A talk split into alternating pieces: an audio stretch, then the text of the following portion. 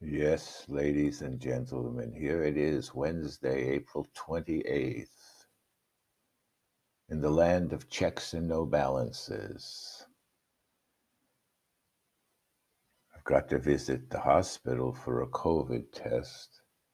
The direct route to the hospital is closed down for repairs. Therefore, I have two choices.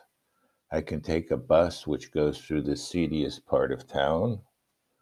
It'll probably be an old bus, which is to say, where the Foxconn and various various factories are located where the poorest people in the city go to work on the oldest buses on the most miserable hours. And those people are usually immigrants. Interesting sociology here. The roads to the factories are often full of potholes. The buses often smell because the workers smoke cigarettes. The workers often look very tired. Interestingly enough, the nursing school is right beside a factory, so if you take a bus out to that part of town, you'll see young ladies full of life, along with people who are more like ghosts they may even be the same age or younger than the ladies, maybe not younger. So I've got to take that unpleasant bus line to go to the hospital. It's going to take me an extra 20, 30 minutes because I've got to get a COVID test before I fly home to take care of my mother. Because the amount of money you have to pay for 24 hour care is going to bankrupt her before she leaves this world. And there's a lot of other beauties I want to discuss with you. The beauty of the internet. I'm supposed to do a census for the wonderful country where I live.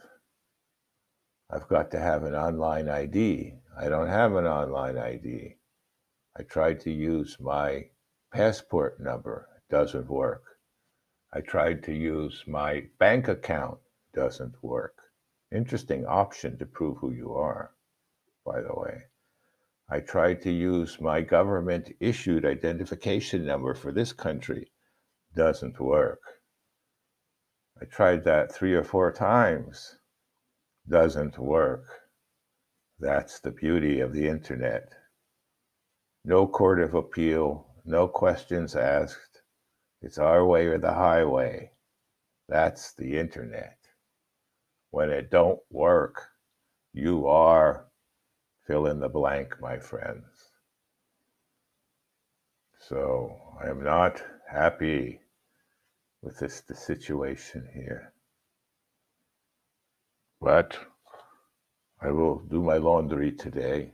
And in order to do that, I will log on to my special account at the special app, which transfers money from my accounts to the bandits who insist that I use their soap and their fabric softener, which make my clothes smell like a hospital. Never in my life have I had anybody choose the soap for my clothes, the fabric softener for my clothes. And by the way, they don't come out very soft that little bit of freedom is taken away from me. But I got to use my smartphone to do it. So that's technological progress. And I am so happy.